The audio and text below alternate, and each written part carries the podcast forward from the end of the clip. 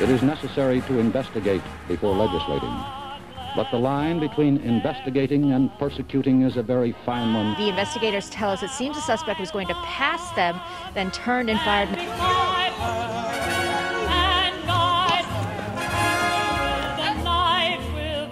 Christine Laura, what you're seeing behind me is one of multiple locations. I rise to support the impeachment of President Donald J. Trump. And I'm about to talk to him about allegations that he was involved with prostitutes in Moscow and that the Russians taped it and have leverage over him. Hello. Before we get started with the show, I wanted to talk to you about uh, something that's near and dear to my heart, and that is sleep. I travel a great deal. I travel all around the world. I just got back from Kiev, crossing the Moldovan border. And the thing I always look forward to is getting back to my uh, king size bed with my my pillow mattress topper installed on the top.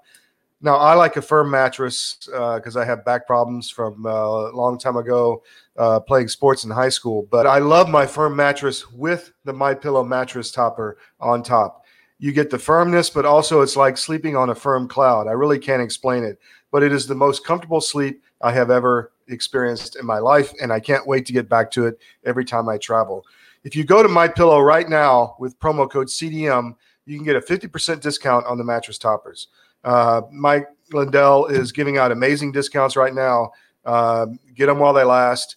Use promo code CDM at mypillow.com and get the My Pillow mattress topper, the best sleep you will ever experience. Thank you very much. Now on to our guest. Welcome back to Information Operation. Uh, I have a special guest today, uh, an old friend, Shahin Gobadi from the Iranian Resistance or the National Council of Resistance in Iran. He is, I believe, their Paris spokesman for their Paris headquarters. Welcome, Shaheen. Uh, thank you so much for having me in your program, and uh, have a good day to you and your all your viewers. Thank you, thank you. So, Iran is back in the news. Uh, we have the Biden administration trying to make some kind of deal for some reason we have the terrorist list up in question. Uh, give us your thoughts from the resistance standpoint on both of those issues, if you could, please. Well, regarding the including uh, the Islamic Republic uh, uh Guards Corps, the IRGC, in the uh, foreign terrorist organization list, uh, all I can tell is that terrorism is in, in the DNA of the IRGC.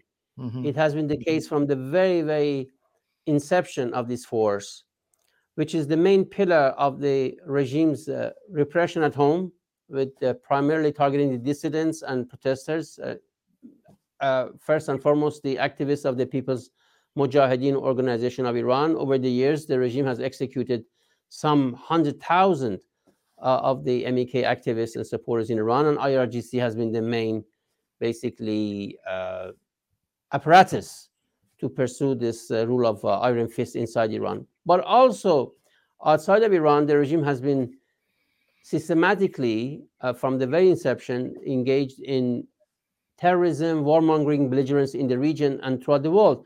Actually, the long tentacles of the IRGC and terrorism has reached as far away as Latin America, I mean Argentina, Africa, Europe, and even they have tried to, you know, uh, uh, carry out terrorist operations inside the United States. Yeah. And as I said, including uh, executing a lot of, murdering a lot of uh, dissidents abroad, in particular the activists of the NCRI, but also uh, many other uh, citizens of other uh, nationalities. And, and, and, as you know, they have been the main uh, apparatus for killing American servicemen throughout the region, in particular Iraq, over mm-hmm. the years. So if one entity deserves to be described as foreign terrorist organization and be prescribed as such is the uh, IRGC. And that's why we see a growing concern in the US for regarding any possibility of removing the IRGC from uh, terrorists. As you know, uh, a long list of obviously Republican senators and congressmen, but also uh, most notably dem- uh, senators on the Democratic side have mm-hmm. voiced their concern about this prospect. And uh, a couple of weeks ago, a number of the members of the House of Representatives on the Democratic side also raised their concern. Uh, just a, a, few days ago, 900 uh, Gold Star families, you know, wrote to uh, President Biden and warned about such a uh, prospect. And also, about 10 days or 10 days ago or so, uh, more than 500 prominent Iranian Americans uh, who, you know, are professors, academicians, entrepreneurs at the highest levels in the United States warned against such a prospect. So, as as I said, there's a growing reality in the United States uh, that this is a very bad idea. Yeah. And misguided approach to delist IRGC because it would it would only embolden IRGC to carry out its nefarious conduct, which has been the case for the past uh, four decades. Where, where, where, do you think the uh, the effort or the push to remove the uh, Iranian Revolutionary Guard Corps from the terrorist terrorist list is is that coming from certain elements within the Biden administration? Do you know of, or is it coming from push from the outside, or do you have any idea? Actually, this is the one of the demands that the Iranian regime has put on the table, and that's mm-hmm. important for the regime because, as I said, given the role that the IRGC plays for the very survival of the regime, that's quite understandable. Mm-hmm. The inclusion of the IRGC in the FTO list has very much limited its particularly financial uh, capabilities outside of Iran, as and and has put a lot of pressure on its means to finance its surrogates and proxy groups like uh, Hezbollah uh, in, in Lebanon and Houthis in Yemen and elsewhere. So that's why the regime is so keen to see that the IRGC is removed mm-hmm. uh, from uh, this designation because it has been effective. Uh, so the main impetus comes from, uh, as I said, the Iranian regime, and obviously they have their lobbyists and uh, their people who push for Tehran's agenda, you know, investment mm-hmm. capitals, including Washington, and they are also proponents of this uh, notion. But as I said, there's a growing resistance against this concept because people realize what IRGC is all about. Yes. And, and as I said, its conduct. Uh, case in point, in November 2019, when the Iranian people, uh, led by the MEK resistance units, uh, were involved in a massive uh, uprising in some 200 cities mm-hmm. throughout the country, calling for uh, you know, overthrowing the uh, the uh, the regime and done with Khamenei it was IRGC that, upon direct orders of Khamenei, came to streets and murdered mm-hmm. uh, protesters in cold blood in broad daylight. And in a matter of a, just a few days, 1,500 innocent, defenseless protesters who were just calling right. for democracy and their rights and overthrowing the regime were murdered uh, in a cold blooded way.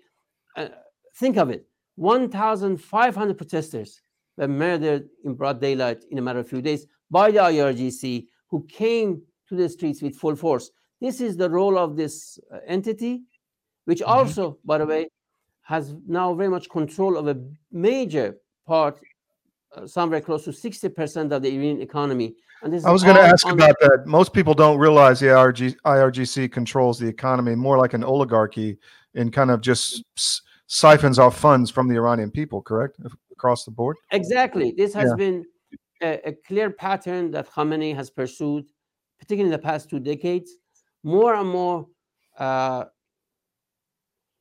entities that control Iranian uh, economy, mm-hmm. uh, major corporations, uh, are being controlled by IRGC. As you know, IRGC has dozens of its own private ports to import uh, things in Iran illicit uh, material in Iran and sell them without paying any customs. Mm-hmm. They pay no tax, and as they control, you know, telecommunications. They even have control on a lot of petrochemical uh, sector of the society. Basically, in every major sector of the Iranian society, you think IRGC has its teeth on it. So. Uh, as a matter of fact, the reason they want the IRGC to be removed from the foreign terrorist organization list is to have a longer leash uh, in, in, in, reference to its uh, economic activities and Mhm. free reign in embezzling and, and uh, basically plundering the Iranian people's uh, capital in order to pursue their nefarious, as I said, uh, uh, and sinister objectives throughout the region, throughout the world, and in particular inside Iran. So yes, that's a very correct observation that over the years, uh, they have, their basically financial empire Mhm. has uh, increased dramatically. Uh, as a matter of fact, a few years ago, the NCRI office in Washington put out a very, very comprehensive report about how IRGC's uh, financial empire has uh, grown exponentially uh, in the past few years. So, talk to me about the Iran deal itself. What, what are your thoughts on um, what the regime wants from this uh, possible new agreement? Well, you have to remember that so far as this regime is concerned, they have no intention of giving up the desire and the drive to acquire nuclear bombs. hmm Uh, they view this as their strategic guarantor for survival. This has been a project that they have pursued vigorously for more than three decades with uh, uh, dozens and up to you know maybe more than 100 or 200 billion dollars of investment over the years different estimates hmm and this has been an issue very very closely followed by the supreme leader uh, ali khamenei himself. And one has to remember in order to understand the objective of the regime in the nuclear uh, program and have no illusion about the fact that this is all about acquiring nuclear weapons is that not a single site, not a single project, not a single research of this regime in this field has been revealed by the regime itself voluntarily. It has Yeah. always been after the fact that either the Iranian resistance, based on solid information obtained by the network of the Mujahideen inside Iran, has revealed it, or it has been exposed from the other sources. Basically, it has been for the past three and a half decades, most notably since 2002, that the Iranian resistance exposed the very existence of uh, Natanz and Arak for enrichment of uranium and plutonium site. It has been catch me if you can, hide and seek Yes. uh, by the Iranian regime vis-a-vis the international community in general and IAEA in particular. So that clearly shows that the regime has no intention of giving up its uh, nuclear uh, weapons program. The original agreement, JCPOA, was full of loopholes. It did not block the regime's way to acquire nuclear weapons. It did not force the regime to be forthcoming and transparent regarding the uh, possible military dimensions of its nuclear program, the issues that has been always at the center of dispute between the regime and international community and IAEA. And as a matter of fact, if the international community was a bit firmer at a time, the regime was so weak that it would have no choice but to give up this whole program. But unfortunately, instead of being a firm attitude, we saw appeasement and appeasement Yes. and uh, placating, uh, giving the regime lots of latitude. And obviously, the regime always wants uh, to have the cake and eat it too at the same time. So, even at the time uh, when the original agreement was signed in, uh, on July 2015, the Iranian uh, resistance, particularly Madam Mariam Rajavi, the president elect of the Iranian resistance, very, very explicitly pointed out that all the money that would be unfrozen would be either plundered by the IRGC and Khamenei or be used for the regime's repressive and uh, repressive uh, policies at home or for uh, belligerence and uh, supporting terrorism abroad. And this is exactly what happened. As a matter of fact, uh, as a matter of fact, after just JCPOA, we did not see any improvement of the life of the Iranian people. Far from it, we saw their uh, uh, daily situation becoming worse and worse. But the regime's activities abroad intensified, helping for groups like Houthi intensified. The regime's uh, bloody massacre in Syria uh, became more ruthless. So, as a matter of fact, it is an illusion to think that by a deal you can stop the regime's drive to uh, acquire nuclear weapons. that by a deal, the regime will abide by it and will give up its desire. And by such a deal, the, the daily life of ordinary Iranians will improve. These are all delusional uh, aspects.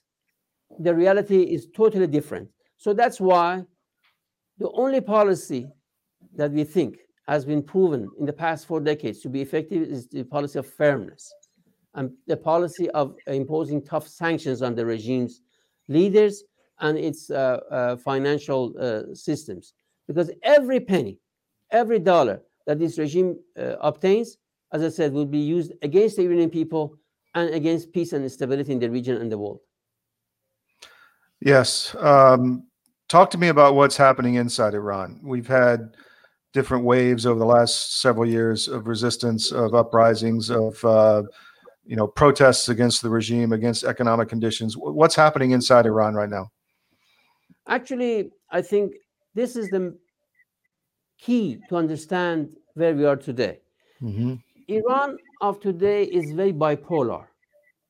On the one side, while it's a very, very rich nation, which has about 7 to 8% of all of the resources of this planet in it, in terms of mm-hmm. the, uh, the, the, the possibilities and the capabilities of this country. The people are living in a very, very difficult situation.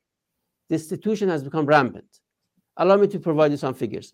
According to the regime's mm-hmm. officials and statistics that one reads in the state press, somewhere from 70 to 80% of the population live below the poverty line.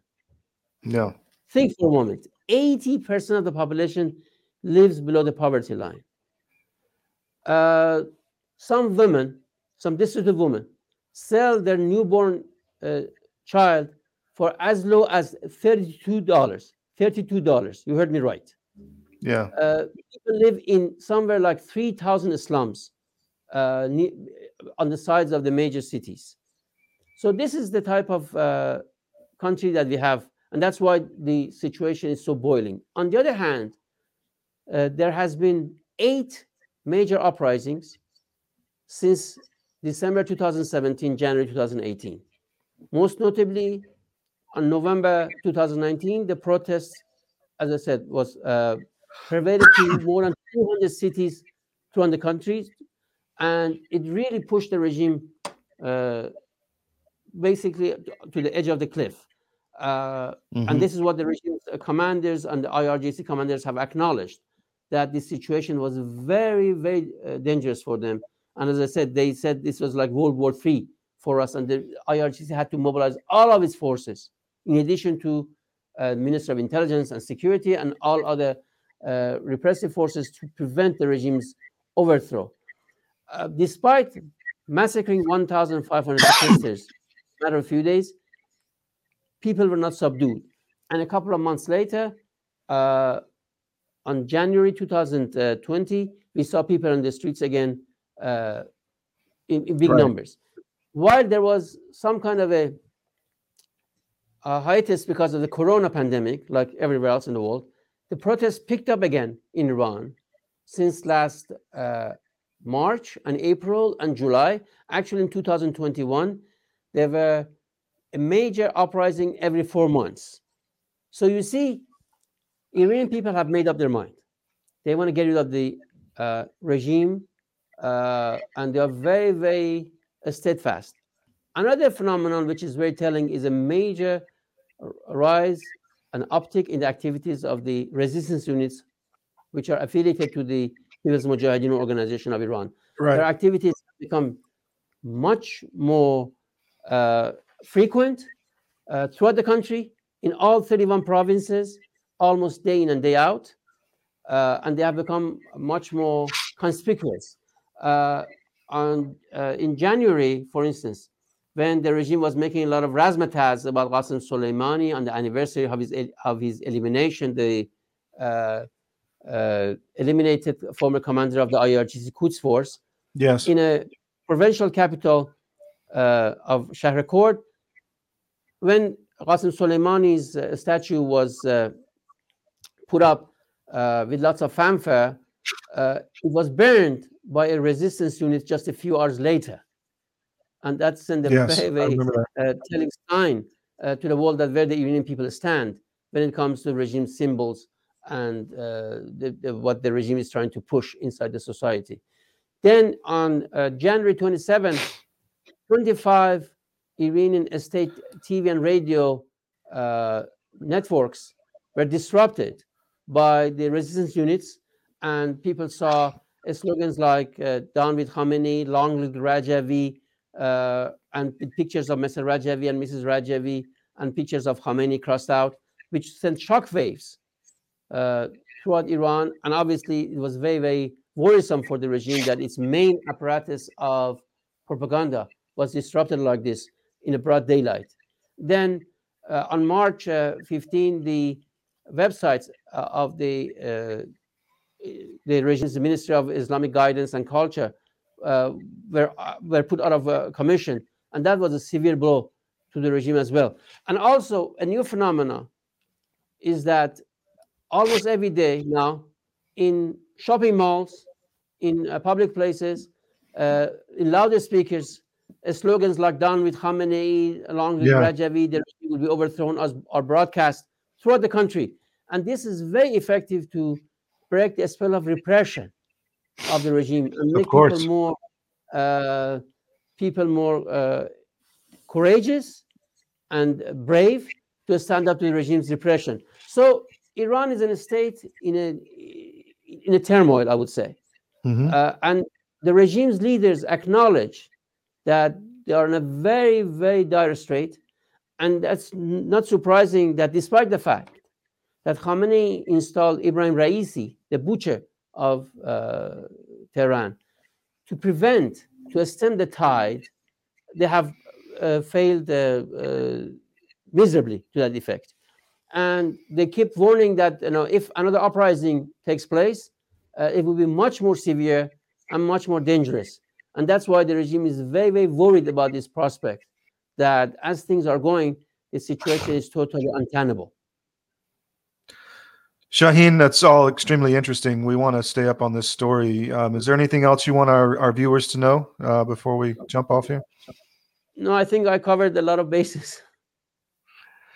Well, thank you for the update. Um, this is obviously a story that is back in the news, and we want to have you back on down the road and and get an update several months into this. Thank you very much for your time.